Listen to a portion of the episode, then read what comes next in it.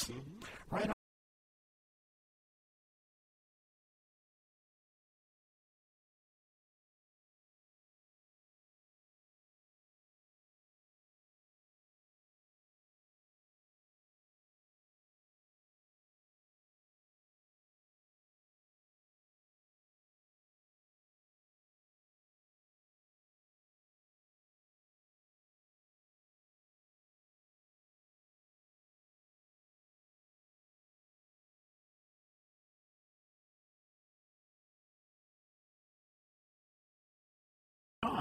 I'm talking Piano about, Fight. but that yeah, piano fight.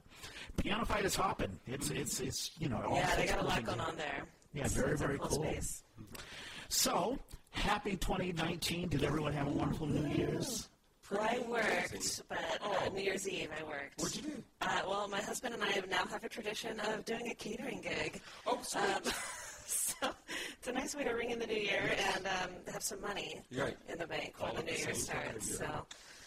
um, yeah, maybe one of these days we'll have a new, a different tradition. but yeah. Mm-hmm. now, being working artists, you But gotta, hey, you know, you you're know. making money. Yeah, make everyone, that everyone, money. everyone has a side gig. I, I know this. I think Yeah. I've got ten, but yeah, Right, exactly. You got to in the Bay Area. exactly. How about you? I did. Um, I also worked. I, So it was funny. A buddy, I have a buddy whose birthday is New Year's Eve, and he has a party up just north of Ukiah.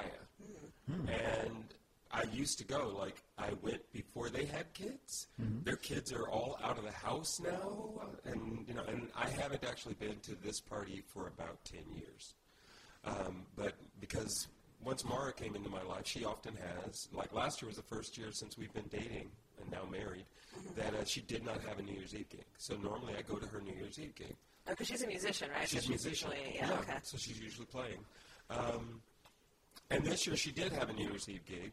And so then I picked up a New Year's Eve gig um, that was like 5 to 8. And then I went home, got dressed, and then we went to the other gig. But her gig. Yeah. That's nice. Uh, but we started the day before at my buddy's house because they did a they did a tea on New Year's Eve. They did a tea and then had a little break in the afternoon and then had an evening, a tr- you know, the I'm normal going to evening. guess Alan Thompson. No, no, no, no. Uh, David Fissel, who I went to high school with, Cool. and is a theater guy. Well, Maybe- maybe well, that's- yeah. was a theater guy. We were theater guys in high school. He hasn't done. I don't think he's done any since then, which is a long time ago. Hmm. Yeah. Mm-hmm. But uh, yeah, so we went all the way up there, and in fact, we stopped and saw Richard Talavera on the way. Nice. How's he doing? Um, he's up at uh, the Veterans Home in Yountville. So we went, saw Mm-hmm. the place. It's gorgeous. It's wonderful. And if we weren't in a rush, we would have either taken a serious hike or or eaten or both. Very nice. Mm-hmm. Um, yeah, so we stopped there and then we went on up. Um, had a nice little time. Did the brunch. Yeah. Then flew back here and then I went to my gig and Yeah. we went to her. I should. Yeah, I, did you tell Richard that about the book and the fact that he's in Yes. it? I've got to mention him. I I mentioned it, and you know the way the conversation we like we didn't stop moving. We got out of our car and we just kept moving. Yeah. Through the facility, so it came up. I tried to make sure I mentioned that it was happening. Yeah. Okay. Because I wanted to, you know, give him credit for. I Yeah, wrote a it book. is. It's beautiful. Yeah. Yeah. Cool. Well, that's fantastic. And my New Year's, uh, I, I didn't do too much. I was supposed to go on a. Um, there's a thing called Labyrinth. Have you guys ever? Oh yeah, you were going to go to the labyrinth. Yeah, but it was, it was really windy. Is it was it Grace Cathedrals? I think it's Grace Cathedral. oh, yeah, yeah, that Sometimes that happened. happens Yes. labyrinths, and um, I would have gone, but I I've been very, a bit stuffy as, as the, B- the Bay Area. and It's windy today, Right. and I've been fighting a cold. So I think a lot I, of us haven't recovered from the smoke. You know, it's like yeah, that's right. that And kicked that's in part in of it. Yeah. November, and then it's like Yeah, just our good friend haven't David come back. Stein. That was one of the reasons he mentioned that. I think he's leaving Oh, to go to um, either Australia or New Zealand. I think it's Oh right, Australia. you did say flying across the world. Yeah, yeah, yeah. But there are a lot of folks who are like, hey, you know, I, I they, they, they just need to make a change. And you mentioned the fires, you know, the fact that Right. it just keeps on Well, that happening was and the air intense. conditioning, yeah. It was- conditioning. If the state Open this doesn't, year. I mean, we've got the surplus, right? And everybody's saying, what should we do about it? That would be a serious one. Go ahead and invest in some serious forestry Forest management, management, serious. right now and make the changes while we're all, we will all say yes. That's Uh-huh. for it. Exactly. It's like, do that, yes, please. Well, so we're seeing it escalate from year to year. So Right. you know, we're thinking, well, what's what's next year going to be like? And the Bay Area wasn't like this ten years ago. Right? Yeah, No, it wasn't. yeah, It that's wasn't a exactly yearly right. occurrence, and now it is. So Yeah, we don't want that. Yeah, this this is it's not a good thing to have this to be the new normal. No. Yeah. Well, the other thing I'll say about this week is I so I kind of hit the ground running. I met with a playwright on the third. We're going to be doing a reading of her new piece. Okay. um, and then had the um, the photo shoot for Everyday Alice. Um, and then next week, I am next week's gonna be wild. I am rehearsing for Stage Bridge, then performing Stage Bridge, then performing Play Cafe. I'm doing reading for Play Cafe. Hmm. Oh, nice. Uh-huh. Um, tomorrow, I'm doing the musical cafe um, workshop thing. Cool. So it's just like, okay. What was that you were saying about him being popular and in demand? Exactly. Well, this is, the, this is this is standard operating Norman G. So I'm glad that you're working, and I'm glad you've hooked up with Musical Cafe and Richard Jennings and company. You know, they're, And we didn't have to sing, so I'm happy. yeah. But you're directing. You're not acting. No, are you? I'm acting. Oh, all right. I'm acting and I have, okay, so these are my dream roles. I mean, when you're a young person, you want all the leads, you want the big roles. Now I just really want to be somebody's dad or the neighbor. I'm Yeah. like loving that. Let me be the wisecracking neighbor. no problem. Yeah, when I did the musical cafe, I was the father. I, it was a play on dialysis, and I did have to sing. But basically, you know, I'm like, I have a son. I think the issue was my wife was a Jehovah's Witness, and for religious reasons, she didn't want to do the dialysis thing, and I needed a kidney transplant, and the person I was getting the kidney from is gay. Right. But Oh, yeah, right, the that's hell I right, care. that's right. You know, I, I need help. Right. And I was, is getting my wife on page. But it was an interesting, wonderful thing. Uh, written, uh, I think, by Allison Luderman and another playwright. But in any case, yeah, I know exactly what you mean. You know, the old dad. So happy. I mean, Polonius. Polonius is an old dad. I'm like, Yep. Yeah. Oh, yeah, you did that in Arabian Chaser. Yeah, Yeah, I remember that. Yeah. Honest. Up. Are we ready for current events? Yes. what's happening? Anything happening? All sorts of stuff. I mean, we can get right into politics. I mean, Congress. You know, I feel so bad. Yay. It's wonderful to see. You know, we we're. Ta- I have another podcast, the Faith Mm-hmm. Podcast, Christian podcast, and we were talking about how wonderful. You know, the uh, the Rep- the Democrat uh, members of the House they did a picture for Right. the new Oh, right. Congress coming Yes. in, and what a um, melting pot! Just a wonderful tapestry Right. of diversity. Right. So With many- more women than ever. That's exactly right. It's something you won't see in the Republican Party. I mean, you know, you have No, they uh, try to put their tokens forward, but Yeah. Gay, lesbian. You have uh, you have Muslims. You got Muslims, you got Native Americans, Yep. Mm-hmm. bisexual. I don't know Yeah. if she's gay. uh, yeah, what's her, yeah, she's openly bisexual, I Bisexual, believe. yeah. So Yeah, yeah, yeah, it's yeah. on the spectrum there. Oh, and and she's openly non-religious. Oh, There you go. Like that is her. She takes that as an identity. Yeah. I just read that one today, and I was like, interesting. Ooh, yeah, because you know they say that they're Christians, and we see them do all this stuff, and it's like, where is that in the Bible? Exactly. There's a wonderful Washington Post article that talks about how there's an unholy alliance between evangelicals and Trump Mm-hmm. because Trump represents so many things that are and, Totally and antithetical. Yeah. Right. to to Christianity. So, but I don't want to jump on that. But that it was an interesting I was article. thinking how everyone's upset about um, the congresswoman who, you know, used No, her yeah. profanity. Olivia, Oli- uh, was it uh, um, Alexandria? No, it was not. It was a Ocasio Cortez. It Muslim. was Um, the other one. It was the Muslim, Minas, Michigan, I'm going to not get her name right, so I won't. Erie or something like that. Yeah. Yeah. So she used her like, I profanity, and now, of tried. course, the, they're all jumping all over, and it's All like, over. you have no, you hold no water Right, in, in exactly. this decency argument anymore with the dude. Yeah, right, right. What about this guy? What about the? Oh, Yeah. that was before. Yeah. You voted for him. Yeah. exactly. Well, that's what I, I also thought. Okay, the, the whole you know the Christian right family values game is up now too. Like, Mm-hmm. Right, right, after, after Trump like that, right. Exactly. No, it's been absolutely. we know that that's not true anymore. Well, no, they doubled down on that one. They now say that it is, in fact, prophecy that he is fulfilling prophecy. What? Yeah, Where'd you hear that from? the evangelicals. Oh God! No, the the article that I read was really interesting. Go ahead. No, I was, um, and I can't remember the name, but it's uh, 45. Uh-huh. Oh, it was a king.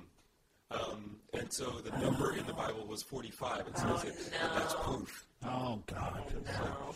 Serious. Yeah, I, I- you know this. I, I trust me. I can go. I can go long and long. But I'm I'm sad for the um, the federal. Go- so there's a controversy with the um, the furlough. I mean the uh, the government Shutdown. shutdown, and the fact that there are some government employees who are forced to work. To work Right. anyway. Despite the fact they're not getting paid Right, at right. all. And now Trump is talking about, well, this can last a year. Right. And you know, I'm like I used to work for a federal government agency as a contractor. Right. And I remember during the Clinton administration, there Yeah. were furloughs and Yeah. shutdowns. Mm-hmm. I got paid because luckily I was funded. I think if you work for HUD, they're funded every two years, Mm-hmm. Right. so Oh. Mm-hmm. you're locked in. But I had friends of mine knocking on the door a week before Christmas, Right. trying to get their paycheck, and nobody is even there. Right. And, and, you know, that's just devastating. And what terrible timing too. And Yeah. I mean, Trump is, you know, Bad the- timing if it goes on and on. yeah, yeah, yeah. So I'll go down my list and, you know, whatever hits your fancy. Northern California Women's March canceled for being too white. Did you hear about this? I, did, I only saw the headline, and, I, and I applaud them. Yeah. Who, Basically, who they'll made try- that decision? The, the organizers of the march? Yeah, the organizers, of the mar- I guess they were trying to get as many women in, and obviously, you know, the women were very, very white, and they were getting minorities in.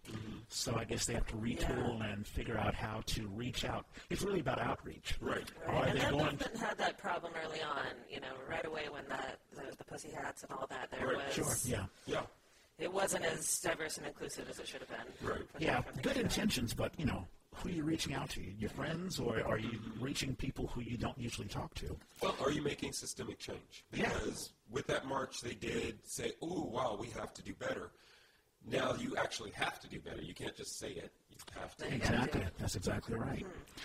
Um, Portland, Oregon, DoubleTree hotel employee fired for throwing out a black man. Well, I can I can couple that with the uh, the woman at McDonald's who you know was attacked Was attacked. Yes. by the homeless white guy because he wanted a straw. Oh, I didn't realize he was homeless. Yeah, yeah, he's not. You know, he's. Wow. So that's that adds another dimension to you know what's going on. Well, it's you know I don't know if you have it on your list, but Oakland Mm-hmm. um, is patting itself on the back for the lowest crime and you know blah blah blah major crime. Yeah. And I'm like, okay, yes, you totally get to take some credit for that. Mm-hmm. I, you know, I don't know how much, um, but you get to take some credit for that. But we have huge problems. Mm-hmm. So before you spend too much time high fiving each other, how about dealing with the homeless issue? Yeah. And when I hear stories about that, having worked for the district attorney's office for 21 years, you know, a lot of this is a numbers game. I mean, what does it mean when you have low crime? Does that mean you're not making enough arrests? Right. You know, there, there are ways you can tweak the numbers. Spin those numbers. Yeah. Yeah. Well, and then uh, to take it off of the front line, um, you know, front line Mm-hmm. issues, um, I read, I don't know that it's true, but I read the store, it's like a Safeway or something up in Montclair. Mm-hmm. People apparently roll in there, fill up their carts, and roll out because the police have now said if it's not a, s- you know, if it's a minor crime like that, Mm-hmm. Yeah. that they're not going to come. So you can call the police. they're not going to Wow. So you can shoplift, just walk out, and no one's going to give a damn. And apparently, this is a policy across the country because they call it um, "don't pursue, don't chase." Um, you don't go after them.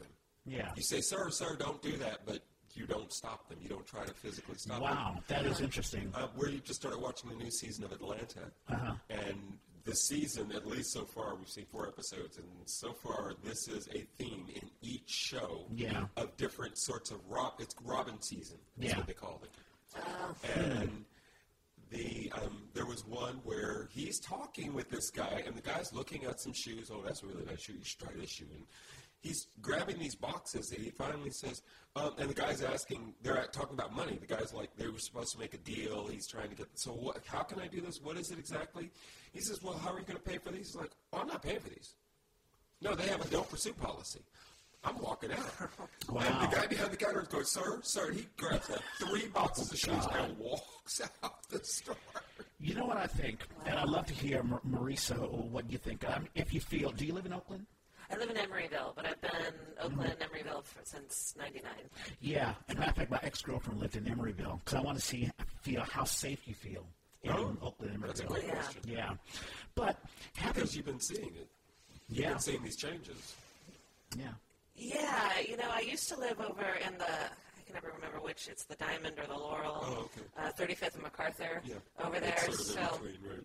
Yeah, and it was that line right between, you know, d- um, the other side that goes up into the hills and Right. then the side towards Fruitvale is the flatland. So um, I s- there was, it was very different than where I am now, which is in Emeryville, close to the Oakland border, close Yeah, to the you're Temescal, close, North like a Oakland. couple of blocks, maybe. yeah.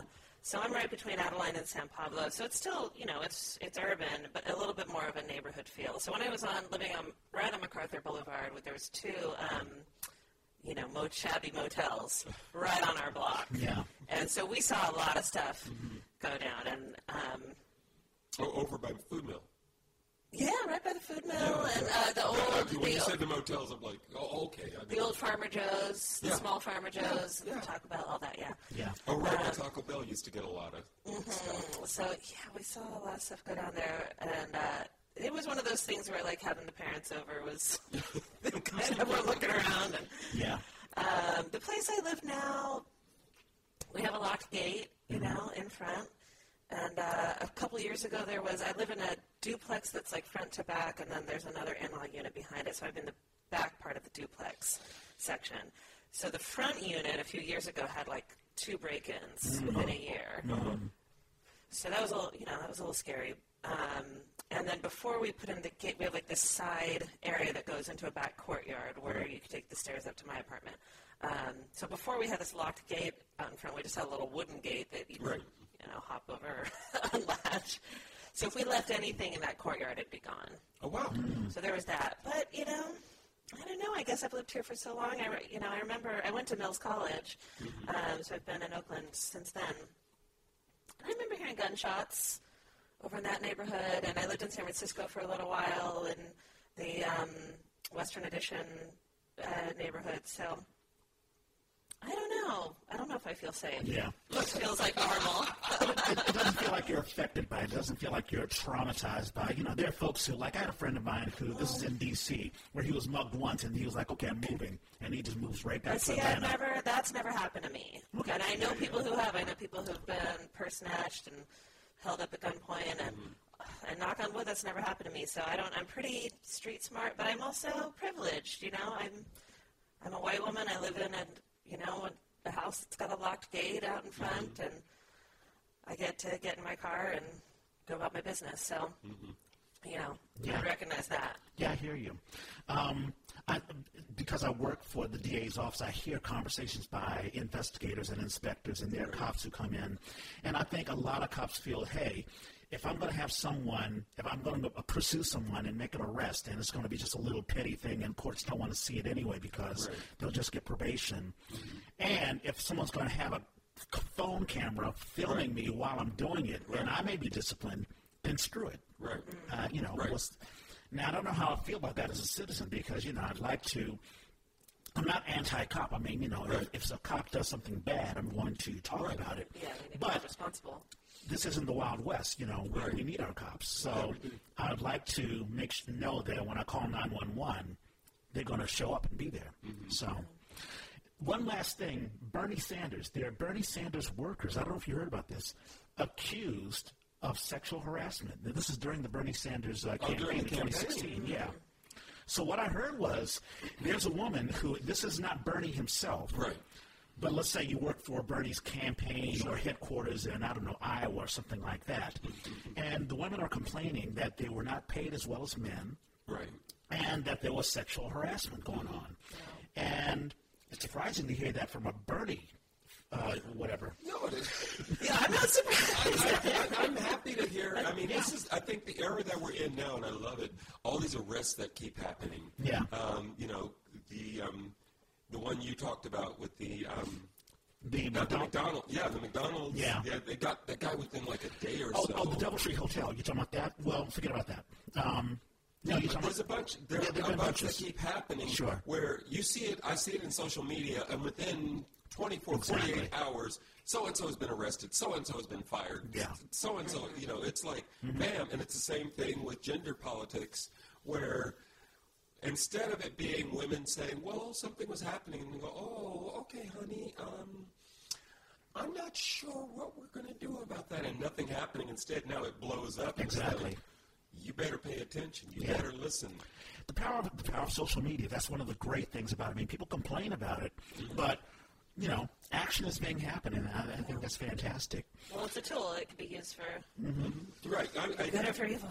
I worry about the wild, wild west aspect. of it. I Yeah, don't me want too. I'm people scared of the internet for sure. Calling out, in which you know, just as Are you afraid? Are you really afraid, Brisa? I am, you know, I don't like to get into stuff online. I just Yeah. use it as like a bulletin board. Uh, you know, I post, and I know people talk about, oh, the FOMO, and people are only posting the positive stuff, but I just, it's out there permanently, Yeah. you know, and anyone can, co- and comment sections They do. really scare me. Do you really react to negative or whatever? Because I, I really don't care. I could say anything. You know, I've said uh, some controversial stuff, you know, on the podcast, and and I could care less. You know, if people want to get into a discussion, You know, I'm not afraid of it in real time. You know, I love having debates with people in real time, but for some reason online, it's like things are easily misinterpreted. You're not hearing the tone of my voice. You don't know me, so you don't know where I'm coming from. Yeah, yeah. And I, you know, anytime I've gotten into any, uh, something small that feels like a debate online, my heart starts beating, and Right. you know, I'm just so afraid, and I so I don't engage. Or, or there's Interesting, stuff, yeah. there's just so Online much that way. stuff that is designed to make you just have this huge reaction. Yeah, no, it's very much Wild Wild West, but on the other hand, we're coming up against all kinds of systemic oppression, and the system has not been dealing with these things. So right now, I'm happy to have mobs of people go, whoa, really? That's messed up. Yeah, the whole call out culture kind of thing. No, but how I do think you? it's yeah. I'm Well, no, I think that's important um, to be having these conversations. I just I don't know. I think that's why I like I think, feel like theater is sort of maybe this is a good segue, but uh, feels like a safer way to engage in these conversations. And at our company, we have a lot of we're big on talkbacks after the show that it is should be a conversation starter Talking about Utopia. with Utopia Theater Yeah. Project. Yeah. Um, but yeah, I mean, I think we're going. I think as a society, we're going through some stuff right now. We're, we're going through some toxic purging, right? And things, old buried things that I think we went through a little period where we pretended that you know things were okay. Right. They're coming back up, and we Oh, need yeah. to kind of purge things Yeah. to get them out of our system as a society, right? It's Yeah. so. And to put So it, I do hopefully think put the in place conversations new- are ultimately healthy. New rules and guidelines and, and just ways of being Yeah. standard operating procedures that say, oh, we know there's a bias here, so let's correct for that. Right. As PC as people want to claim that is, I'm like, well, I don't have a problem with that PC. I'm sorry.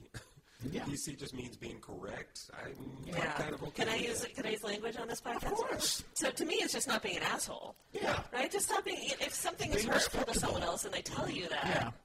stop stop doing it. You know, when I hear people have a problem with PC, it's almost like, well, are you saying that if you could speak your own mind, that you would speak all sorts of racism and misogyny? What's, what's on the back of your Oh, so mind? that's what's on your mind. Okay. Yeah.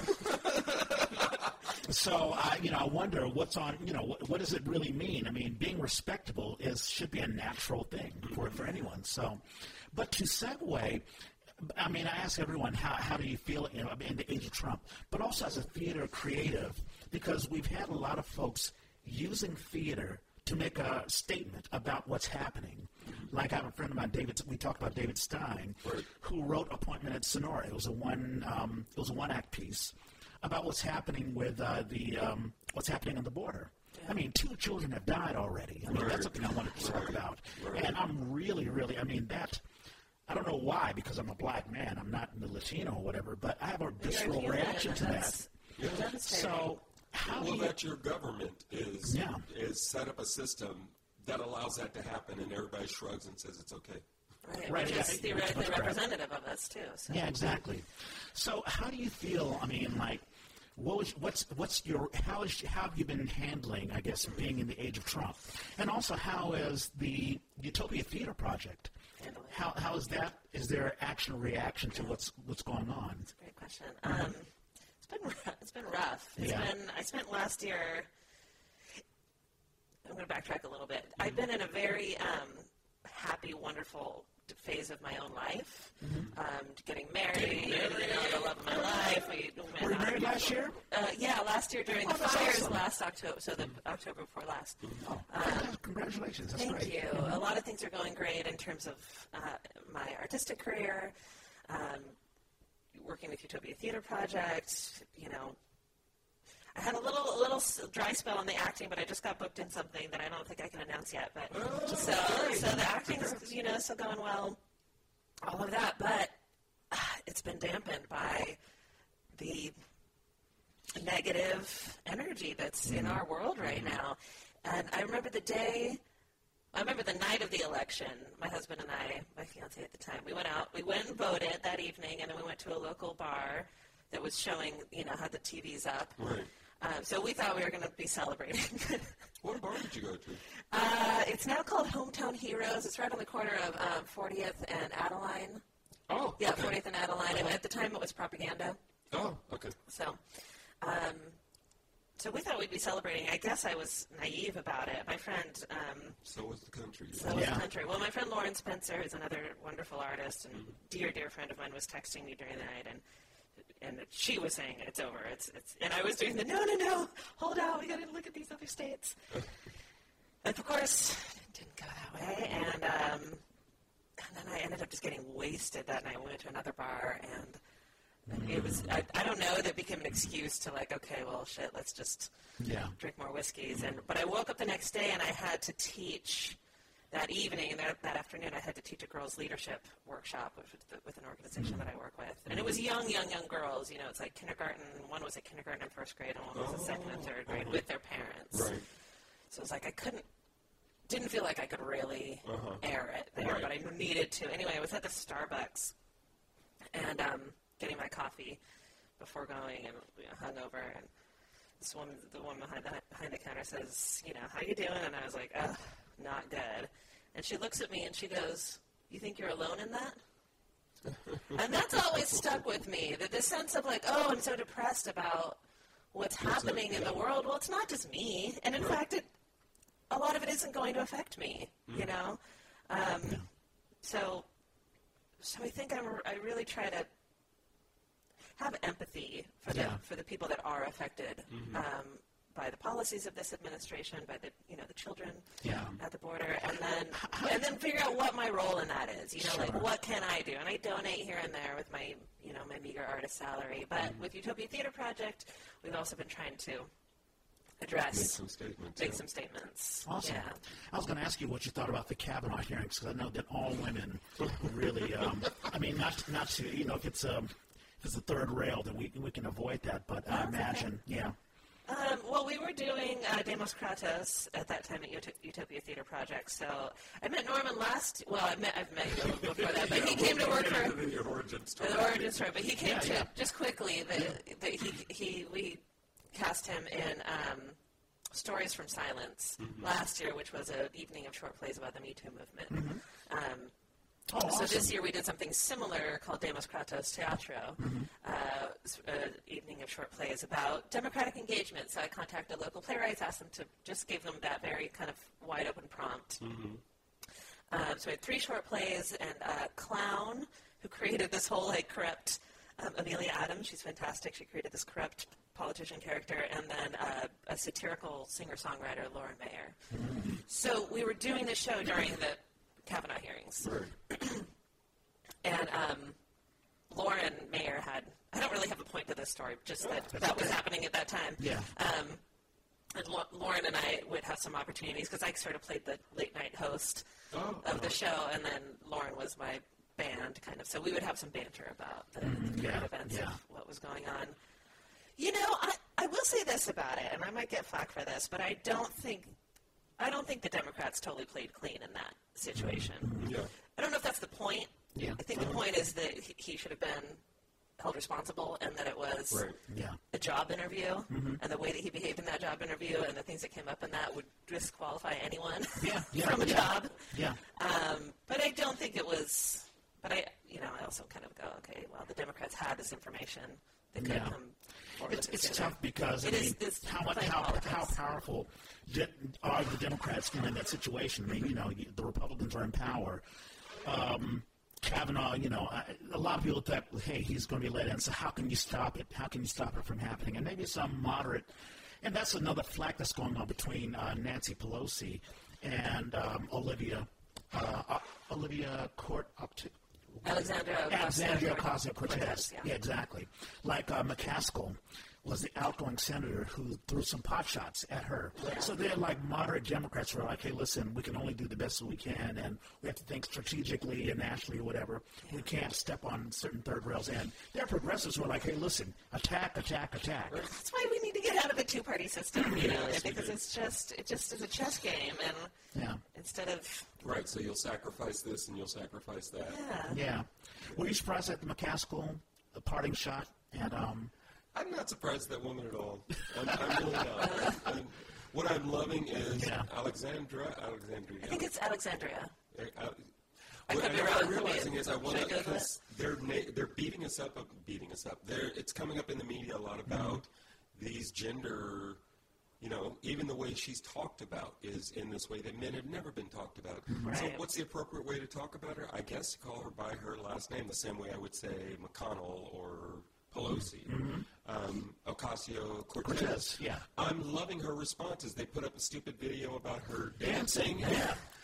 So she makes an, a new video of her dancing in her office. The, the first, the first video is fantastic. So everybody is praising it and saying, "You guys are being jerks. What the hell are you talking about?" She didn't know she was going to be running for Congress. I mean, it doesn't matter. It What doesn't- is it? I mean, There's it's nothing in it. it's totally innocent. Yeah, and not only that, it was part of a meme. Yeah. And that's what she was doing. She and her friends were just jumping on the bandwagon of a, a popular meme at the time. Mm-hmm. And there's nothing offensive in it at all. So I love that she does her little dance. Yeah. You know, uh, what is it, to war, I think? Yeah, war. Oh, oh, yeah, yeah. And then she walks into her office. I'm like, oh, yes, I love this woman and I love what she's doing because she's also being smart in that- about it. They keep claiming she's attacking Pelosi. Nope. She's not. What she is doing is holding on to the things that she said she was going to do when she came in and forcing that to be part of the conversation. Mm-hmm. That's no worse than what our president is doing. And Shutting actually, down the government for- it's yeah. a lot better in Yeah. the sense that she's actually negotiating. Like Yeah. she has voted to support things or, or committed to supporting some things that are not totally her agenda. Mm-hmm. Yeah. Because that's what a negotiation is. I'm like, this, I love this woman. Yeah. Yes. And, and I'll do one last button before we get to an origin story. I think she's going to have a pivotal role in who's going to be the Democrat candidate for 2020. Now, she's not going to run. I mean, she just. Well, she, yeah, she can't. right? 35. Yeah, she has to be That's right. 35, right? She's only 28. but she has the voice. She has the voice of the youth. And whoever's going to be who will be elected president will need to have the voice of the youth. Now, do so you need to be 35 to be a, a veep? I was asking that question Oh, yesterday interesting. because I'm like, that would actually be really intriguing. You could Mm-hmm. get me interested in a Biden or a Bernie if you put her in the beat position. I'm Yeah. like, Yeah. Okay, maybe and I still think uh, Kamala's going to run for president. So Kamala's probably going two, to. two women, you know, hey, who knows? But What are your feelings about Elizabeth Warren? Are we over her? And my here's my feelings. it's 2019. I'm tired of having to be forced into talking about 2020. Fine. Uh, Elizabeth Warren, fine. Actually, I didn't want her to do it when she was a junior, when she was a freshman senator. I didn't want her to do it because it was a um, Republican governor, and if she had run, she would have had to step down from her seat, right? And he could have, he would have re- he got to replace it. And I'm like, no, they had, it's been a long time since there's been a Democrat in that seat. Can we please Just keep her there a little longer. let her stay there? And she's doing great stuff in the Senate. Yeah. So, yeah. I, you know, but, but if she decides to run, I mean, I would have said the same thing about Barack Obama. Yeah, I mean, a Warren Harris ticket, I think I would, I would, I would get behind. Yeah, I, I I don't know. I think um, I agree with you. I think that she's better as a senator because Mm. you know she's sort of like a, a Yeller. You know, she's the one who sort of antagonizes for the right reasons the Republicans. I just I, I I get the feeling that she's you know there's a there's a thing against anti-establishment. You know, we're tired of seeing the same old faces, and I'm beginning to feel the same way with Warren. And she reminds me of female Bernie, where I don't know if there's her, if her she's she's been on the spotlight for uh, several years now, Right. and she's had a lot of time to sort of get towards the center, to try to work the, the you know folks in the Sure. in the like Iowa and these swing states and all this stuff. And I don't think she's done that great of a job in doing that. I, I, I don't know. I, I find her, I find her policies to be a lot more sane. Mm-hmm. Yeah. So I, I and you know when she's fighting for like consumer Sure. rights, I'm like, oh my gosh, yes. Yeah. Yeah. How come the rest of Congress isn't doing Why aren't this? we talking about these like real issues? Right. Yeah. No, she, no, she's very good in that. Um, I don't know. I just think that. Um, I mean, obviously, I think Kamala, Cory Booker, um, Biden. Biden's thinking about coming back in. so, and I'll, these, I'll, I'll, I'll consider all of them because it's 2019. Everybody, any, everybody. anyone but Trump, which will I think will not run, and I think that Romney's going to challenge him. Well, Really? Romney's definitely going to challenge you. Well, he's he's he's out he's out in front. He's making all these statements, so I think he's testing the waters to see what's going on. He is. Interesting. With that, let's get into an origin story. we have uh, Marisa Juan Juanlas. Lumless, yeah. Yeah. Um, so are you? It sounds like you're a native of the Bay Area. Not exactly, but I've been here, like I said, since uh, since I came to Mills College in 1999. So. Yeah. Oh where my are you God. born? Where are you born? 20. Wait, is that 20 years or 30 years? No, that's 20 years. Thirty years. Where were you born and raised? Well, I moved around a lot as a kid, so um, uh, around the Bay Area, South Bay, Cupertino. Um, we moved to Utah for a little while, moved back to like the Davis, Sacramento area, moved up to Oregon, moved back. So I graduated from high school in Davis, Mm. Okay. um, and then and then came here, and I've been here ever since. Okay. So But you were born in California? I was born in California. Right yeah, on. yeah. Cool. Um, were you, was there, re- well, like, uh, were you an Army brat? I mean, was there, No, my parents divorced when I was uh, four, Okay. and um, I think my mom, you know, being a single mom of 4 girls, I have three older sisters. Mm-hmm. oh, wow. Are you the baby? I'm the baby, Oh. yeah, and the only artist. so, um, I think she just was always looking, you know, No, that makes sense. for that right combination of Yeah. a place where she could send us to good schools and have her, a good job for herself, Right. but you know, also be able to get by. Yeah. So. What, what was your first time getting involved in? Did you do plays when you were young? Yeah, so I think I did, you know, when I was really young, I did all sorts of stuff. I was the kid that wanted to take all the lessons, you know, the ballet and the soccer and the taekwondo and the acting and the flute. And I- so I did all that kind of stuff. Um, nothing ever really stuck because I had a hard time. Like with the musical instruments, I could never practice on my own. I just didn't have that discipline, or I just I don't know, I didn't want to do it. Yeah. Um, but moving around, and then in my sophomore year, we moved to Oregon. So we'd been in Cupertino, and I had kind of a rough couple of years there. Uh, but also going, you know, seventh and eighth grade; those are hard years sure. anyway. Um, but just didn't really feel like I knew what my place in the world was, what I was doing, didn't know what I was passionate about. Um, I think I had auditioned for a play as a freshman in Cupertino, uh, and like didn't get in. So, but I, I was enjoying the drama classes there. So we moved to Oregon, um, Clackamas, outside Portland, and uh, auditioned for the play and got in. What play was that? It was The Skin of Our Teeth. Ah, I have, I have a poster skin watch. That was in it too. did. Look at that. Yeah. So I don't know what role I was. It was some, you know, some nothing. Were you an animal?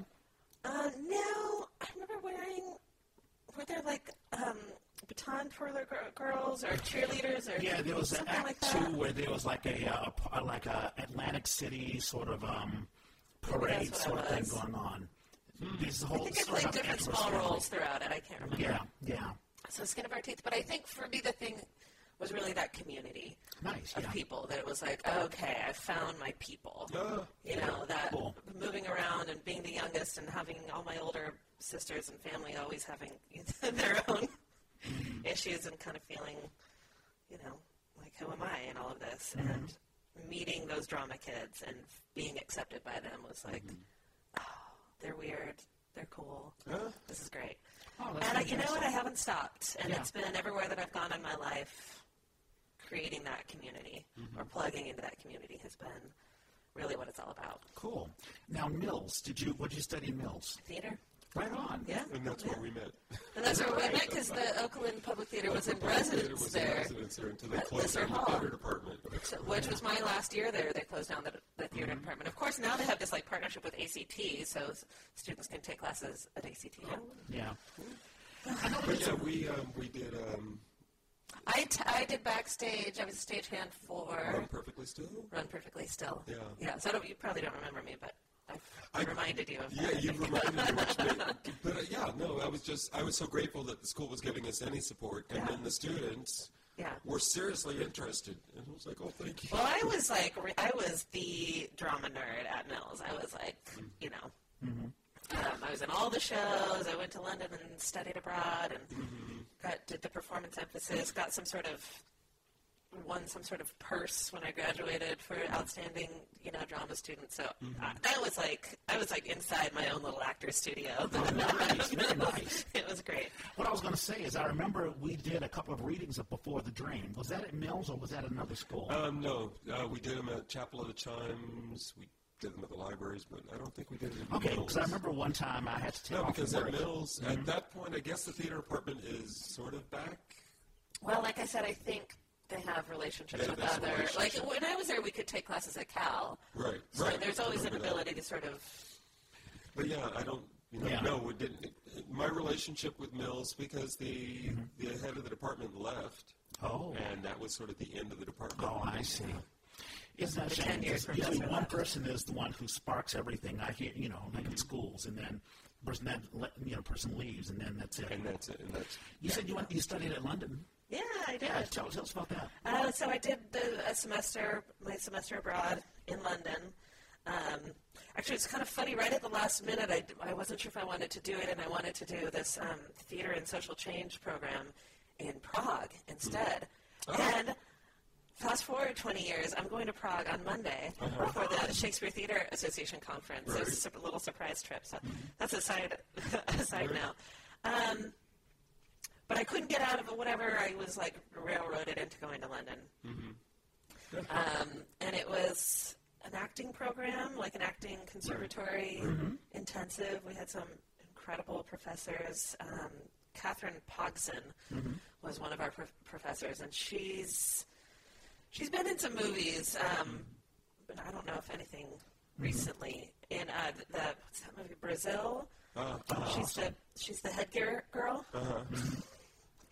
but in London, she's very well known as like a classical Oh, nice. um, yeah. actor. So she was one of those people where I was sort of like, I don't know if acting is really my thing. When I went into that, and then meeting her brought me Yeah. brought me right back into it, and just her the way that she spoke about the nobility of this art form um, and the importance of this art form. Because I think we get lost, you know, as actors, in, Oh, yeah. in understanding that, um, and that's not always at the forefront of our work. Yeah. So you have to you do have to remind yourself, you do have to steep yourself, or have some kind of um, practice or training that where you train your mind into knowing what it is, why it is that we're doing this. Yeah, I notice. I think a lot of young folks get in because, hey, we want to be a superstar, you know, we want to be discovered. And I think for those who really buy into the community are like, hey, I'm expressing something that the playwright wants, or I'm expressing something that the community needs, or it's a better, it's a, it's a greater cause. I mean, I've been a part of productions where the director's like, hey, we, I want to say something about women, or I want to say something about what's happening in the world. And you find yourself being a part of that. And if you, you you can either buy into that, you can still say, well, I still want to be a superstar or whatever. You have to decide what you want to be as an actor. Right. Um, did you were there any techniques or were there any philosophy that you learned or, or what have you, either from Mills or from from um, London? Yeah. Um,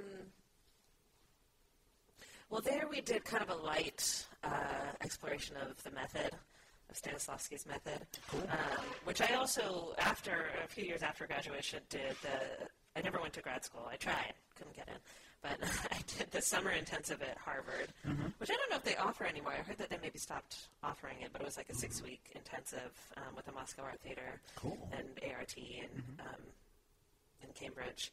So I think with both of those, really getting um, a clear methodology, Sure. you know, for breaking down a script, Yeah. looking at your. Um, oh, now I'm losing my words. Looking at your given circumstances. It's, thank you for your laugh. Sure, sure. Looking at your given circumstances. Um, Motivations and stuff like that. well, yeah, motivations, but also the physical work that, and how I think the what stands out to me from all of my training is like that it's a full body experience Sure. acting that it's mind, spirit, heart, body. And that there is really this higher, as you were saying, that there is a, a function that it serves in our society, and so there is a higher purpose to it. Yeah, I'm noticing. I'm looking at your uh, your Facebook page. It's, I see Shakespeare everywhere. Uh, you're teaching at the California Shakespearean Theater. Uh, teaching artists at TheaterWorks Silicon Valley. Um, it sounds like Shakespeare. You're an actor at the San Francisco Shakespeare Festival and Cal Shakes. Yeah, I've been on both of their stages. Yeah. Luckily. Um, I don't think I started out thinking that Shakespeare was necessarily my jam, um, but sort of not being a musical theater actor, uh, classics is Yeah. where I ended up. Right. Um, and I, Well, I and this period in the Bay Area, I mean, for the last you know three decades, has been more and more Shakespeare, more and Yeah. more. Yeah, I don't know what that's about exactly. I mean, I, and I love Shakespeare, but I don't think it's, I don't think it should be all that we're doing. Right.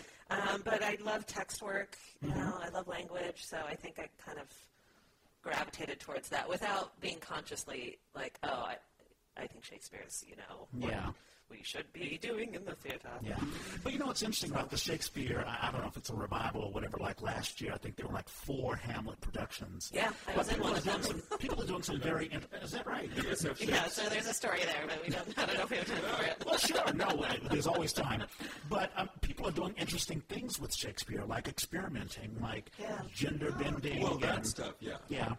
Because you want to keep the story relevant. And that's where my heart is with Mm-hmm. Shakespeare. Is if we're going to, you know, and I think there is something to these stories, and that they've lasted 400 years, Yeah. and that he based them on. I mean, most people don't realize that he plagiarized all of his stories, or uh, or sampled them, if you will. Mm-hmm. Sure. You know, but all of, most of his stories were either historical Mm-hmm. or s- old, old, old stories that had been around for a long time before him. Yeah. So these there are these things that are deep in our um, in our history. Yeah.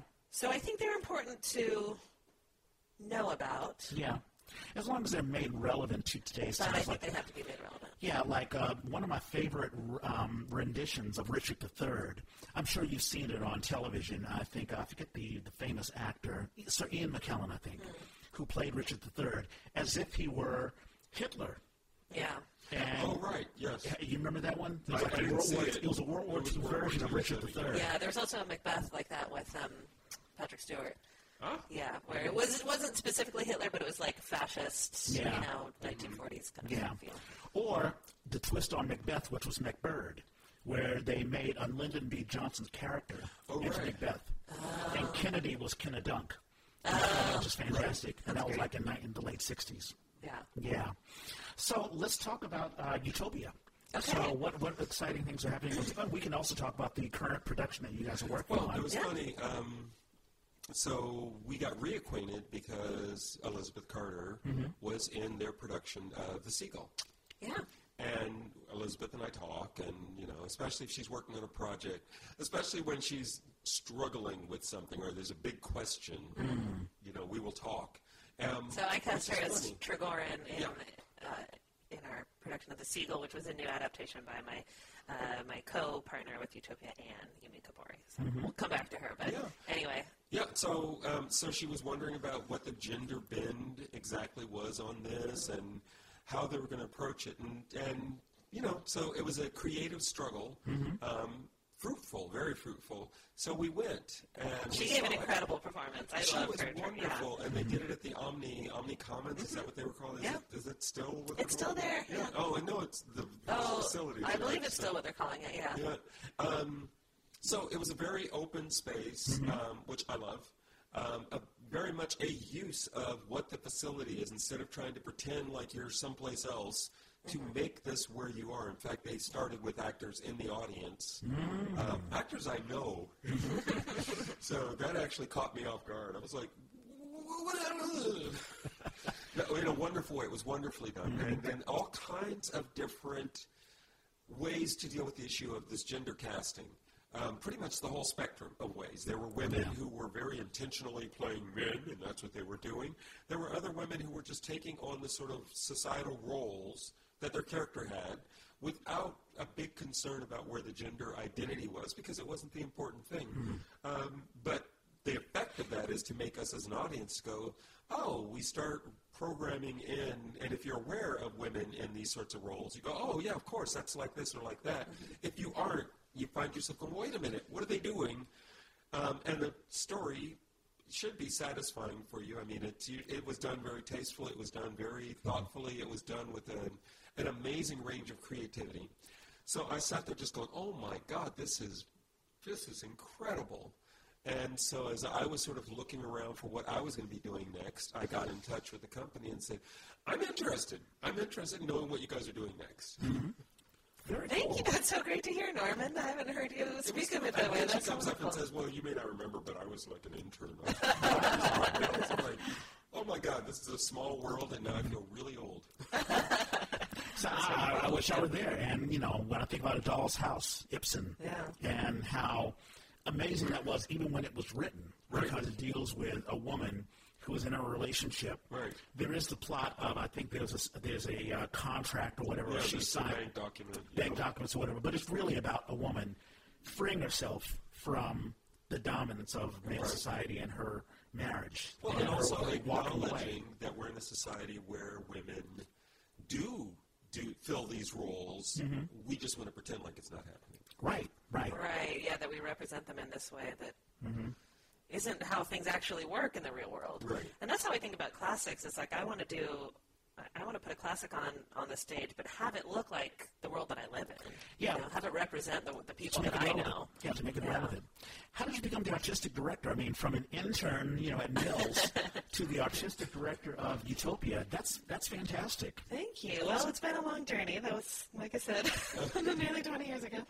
Um, I was uh, doing Winter's Tale at the San Francisco Shakespeare Festival, um, oh my God, three years ago. And Anne Kabori was also in it, and we had, we were both resident artists at the at SF Shakes, um, and we were both in the show, so we were getting to know each other better. You know, when, when you're in a cast with someone, there's always that bonding, um, talking about art, and we both really wanted to work on the seagull. And I think she had either started on an adaptation of it or was reading it and thinking about an adaptation. And she, of course, wanted to play Nina. And um, so I said, well, why don't I direct it uh, for Utopia? She had founded Utopia Theater Project um, Mm-hmm. interesting. when she was in college at Santa Clara. And I think she was mentored by Aldo Billingsley. So Oh, that's kind of that lineage, yeah.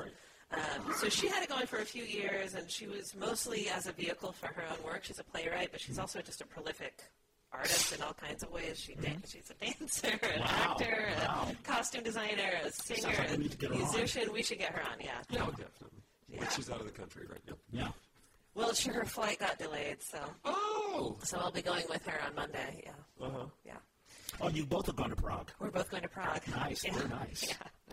Um, so anyway, we were planning this Siegel production, and we kind of got to a point where she said, "Do you want to be the artistic director of this company? I think it needs." You know, she's a little younger than I am, and so I've just been at it longer in the Bay Area. Um, I, have- I know a ton of people. Um, I had already been stretching myself as a director.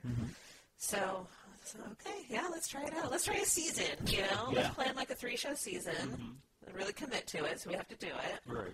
and then see where it goes. And now we're in our second season. So. Yeah, nice. And we've talked about how, you know, artistically we know what to do as actors because, you know, we love to be on stage or whatever. But then there's the administrative Uh-huh. Oh, stuff. So how have you been able to deal with that? It's been a huge learning curve. It's been a huge learning curve, and it's not my sweet spot. but I'm trying to build ways for myself. And really, when you're an art- artistic director of a small company, you're a producer. Yeah. You know, we're all producers, uh, everyone involved in this company. So, yeah, I mean, staying on top of communications and email, and Yeah. we've been um, now working with a with a publicist. And my husband is in the marketing, social media director role, so it's a family affair. Yeah. How about But yeah, it's a struggle. how about funding and uh, and getting grants and all that stuff? How's- How's that? So we currently have Anne's father, Michael Kabori, is our executive director. So he's currently he committed to funding us for two years. Nice. Yeah.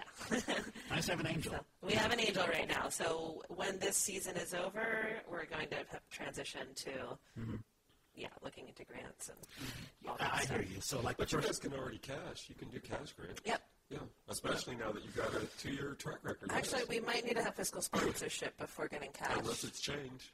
Uh, Okay, we'll we'll look into that. Yeah, definitely. I'm, you- you're talking to somebody who's had like four or five of them. So Okay, well, keep talking to you then. we'll get you Well, in and the things have conversation. changed, unfortunately. So Yeah. it may be different, but the the bar intentionally was very low before because they wanted to encourage new work. Um, And now they require a budget. That was the biggest shock the last time I applied. I was like, they require a budget? No, damn. Because I would always throw a budget in. And I think it was one of the things that got me the grants was people weren't telling you how that chunk of money is going to fit into your larger picture. If we're going to be funding your show, your show better be something incredible. Uh, but if we're just putting in one, if we're just one source of funding for your show, mm, sounds like you might know what you're doing. And Yeah. So I think that's still the same. But yeah, I'd be happy to talk Okay. with you guys about it. Yeah, well, we might we might take it. We will take you up on that for sure. So yeah, next year, well, it, It's going to be a big change for our company in a couple ways. Number one, we've been using BAPS, the Bay Right. Area Product Policy, through Right. Actors Equity, so we've been able to work with all these fabulous equity actors, which is a great thing that they have that in place, but it runs out. Right. Mm-hmm. Sure. So we'll both be looking at grants and then also where do we want to go with Right. Mm-hmm. with an equity contract. So. And you have a space. Sounds like you guys have a permanent space. Well, No. we're in residence at Piano Fight. So after Omni Commons, which is so beautiful, but there's just, and I had worked there before um, a couple years previously. I directed a Romeo and Juliet there. Oh, oh right. I remember you were on was it KPFA or KALW that you did an interview for for the um, the Seagull, and they talked about the Ro- or maybe it was Romeo and Juliet that it was free. Yeah, it was free. Yeah, there, I heard it on the radio, and I was Okay. like, "What is it? And who are these people?" And it was Omni Commons. And I'm Yeah. like, I know It was kind of maybe what it three or is." four years ago. Yeah, Kaylin Bouchard and Beth Wilmert played Juliet, and Okay. that was kind of a gender, you know, imaginative production. I'm starting to say that instead of like gender fucked or whatever, which sounds kind of aggressive. Gender imaginative. Is that a Oh. term? Gender effed? yeah, that's a Oh, Very thing. much. Yes, it is. okay. Yeah, it is. Shows how old I am.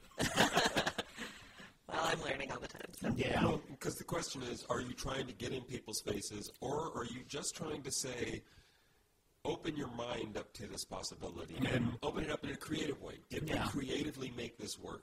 Yeah. This is about Or, or, or is it a politics. This gimmick? is- Yeah. Yeah. Yeah. Yeah, because you don't want to make it a gimmick. You want to, yeah, I Instead understand. of just saying, women need more jobs. How about, well, almost every story in the world includes women, so why aren't they on stage? Right. Yeah. Right, Exactly.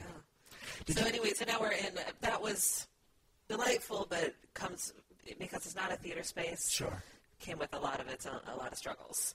Yeah. Um, and so moving to Piano Fight, um, we're restricted. We're in a much smaller space. It's a little black box, but Mm-hmm. Yeah, I've there's so been much there. infrastructure that they provide. Sure. That's really it's a really nice growing spot for Yeah. us right now. Well, something's better than nothing. That's yeah. true. That's true. Did you guys want to talk about Alice? Sure. So our upcoming project is Everyday Alice. Yeah. Um, when is it opening? Uh, February. 15th. Thank you. It's the day after Valentine's Day. March 9th. Yeah. Thank you. And it's an adaptation, or I guess it's a sequel to Alice in Wonderland, right? Is that I wouldn't say either, really. I would say more, Inspired yeah, inspired by um, the Alice in Wonderland stories and the Peter Pan stories. So it's, Alice is, uh, she's grown up. She's a writer, Mm-hmm. um, and she's struggling with mental illness, and the, the idea of medicating that, and whether or not that medication um, restricts her capacity as a as an artistic creative, as a yeah. creative. Yeah. Yeah. Um, and then so she has these other people in her life. She has James, um, a pianist who I don't know if I should give any spoilers, but he's kind of a uh, Captain Hook Okay. um, connection. Yeah, it sounds like they're characters that represent characters that we know Yeah. Right. without spoiling anything. Yeah. You okay? Right. If you're familiar with those stories, then there may be some things that resonate for you in an extra Yeah. special way. Yeah. Yeah. So it's kind of Anne was jokingly calling it like a hipster Alice in Wonderland. No, it makes sense. And I've just pulled up an article. It's funny. I didn't even think we'd be talking about this, but I was talking on the other podcast. There's an epidemic. I'm reading a CNN article. ERs, emergency rooms, are flooded with mentally ill patients with Mm-hmm. no place to turn. Right. Right. Basically, yeah. I'm talking about um, mentally ill patients or patients that just have, I don't even know if I would characterize as mentally ill, but people have like just issues. Could be just any sort of issues. And instead of getting proper treatment, Right. ER is being flooded and they don't know what to do. Right. Well, because you reach a crisis point with a person, and Yeah. then if, if they're not getting that consistent ongoing care that they should be getting. Sure. And part of mental illness, part of what comes along with that is people not wanting. I mean, that's what Right. this play is about is d- if I care for myself in this prescribed way, Right. I lose a piece of myself. Right. Yeah. So, but then you know you do reach a crisis point, and I've have people in my life that I'm very close with that I've had to deal with this issue.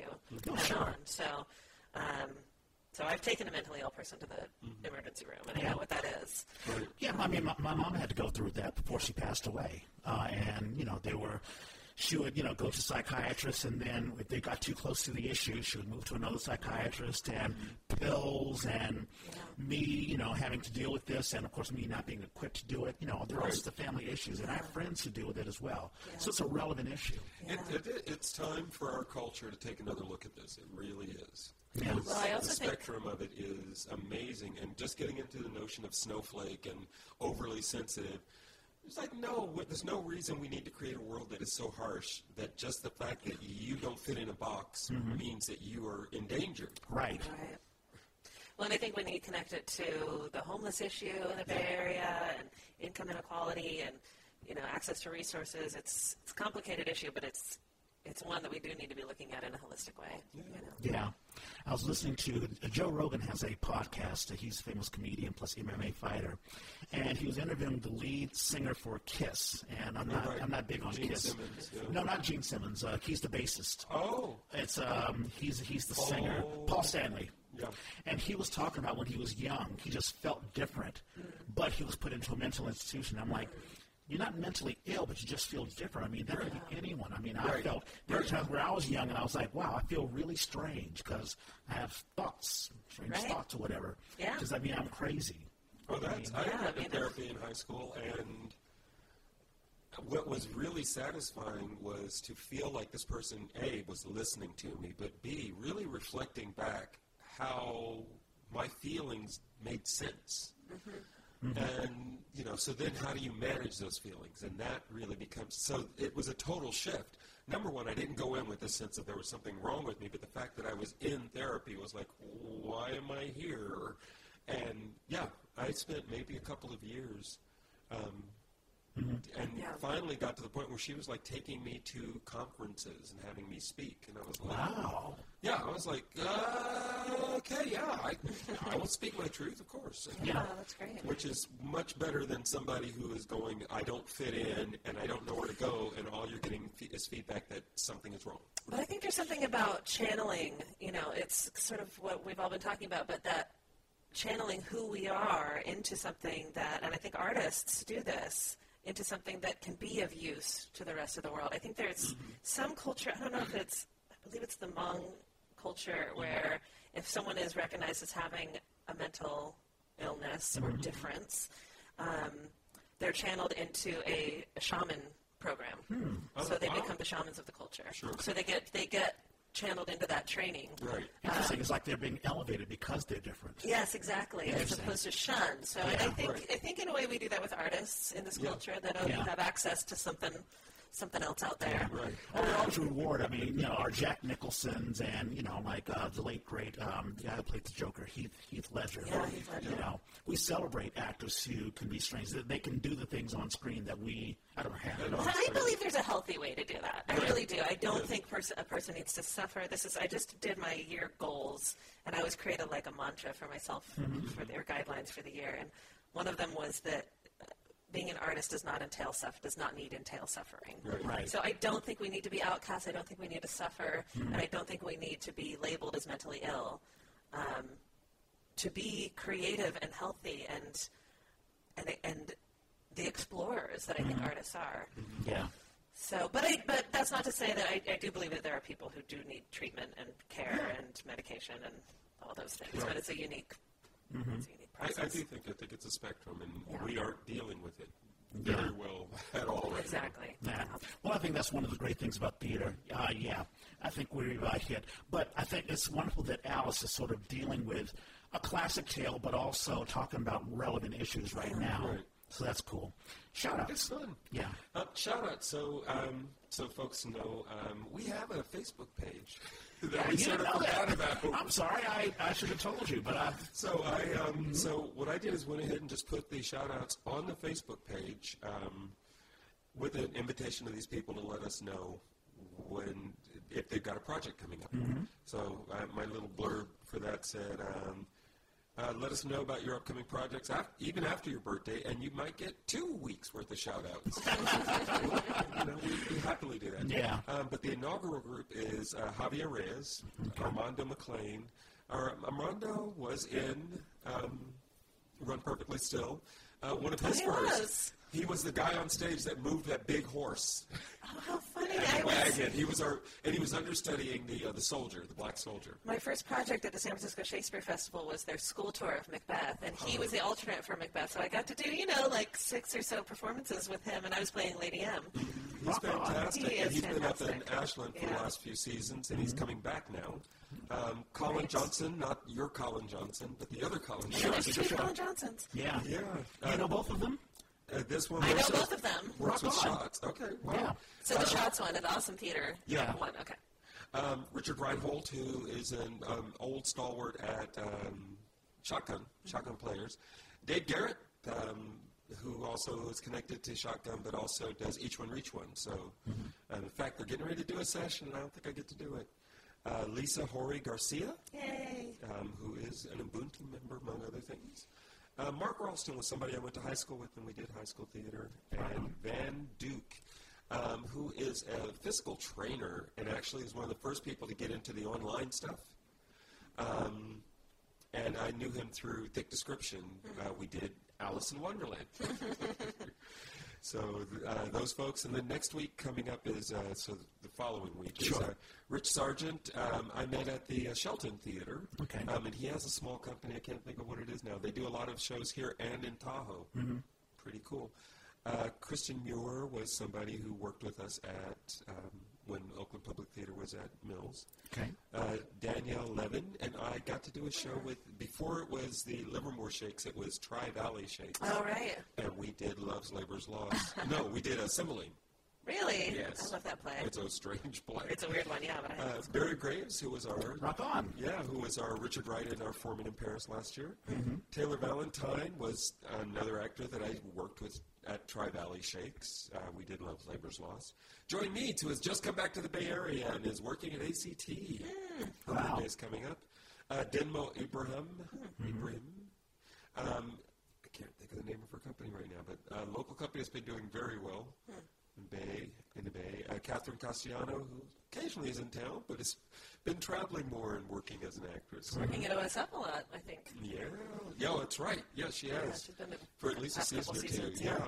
Um, Holly Maddox, another actress. Pamela Davis, another actress. Uh, we did.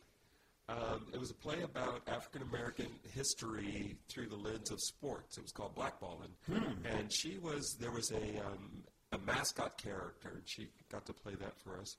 And Jola Brander, who was one of the original Afro Pomo Homos.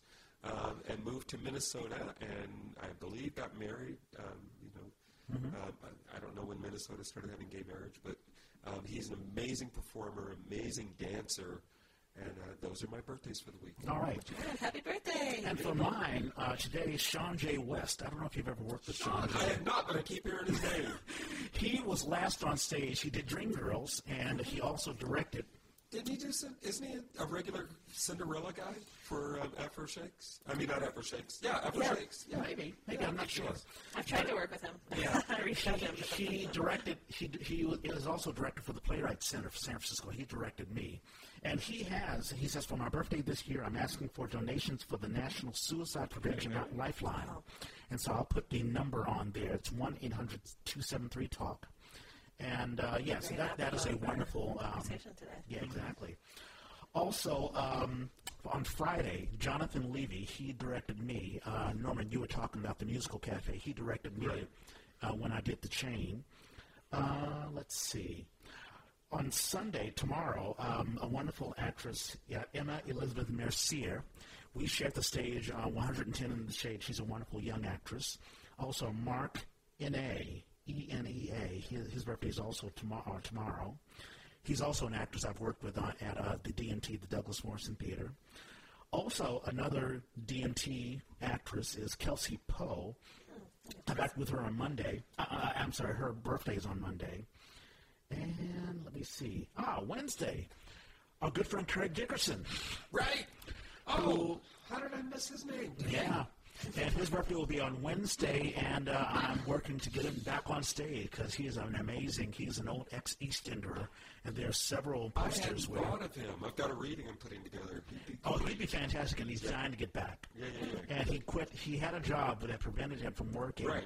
but he quit that job. Oh, did he? Okay. So now he has another job, but it allows him to get back on stage. Um, Rona Siddiqui, I think we've talked about her. She is, uh, uh, she, she's now, yeah, she's a composer, but she used to, um, I worked with her at the Darkroom Theater, the former Darkroom Theater, and we did all sorts of cool things like uh, the Twilight Zone, Live Twilight Zone, and The Gong Show. Which was really fun, and so it's one of those uh, wonderful success stories where you know she, we're at a dingy little you know darkroom theater which is on uh, 16th and Mission, and all of a sudden now she's doing composing and Broadway.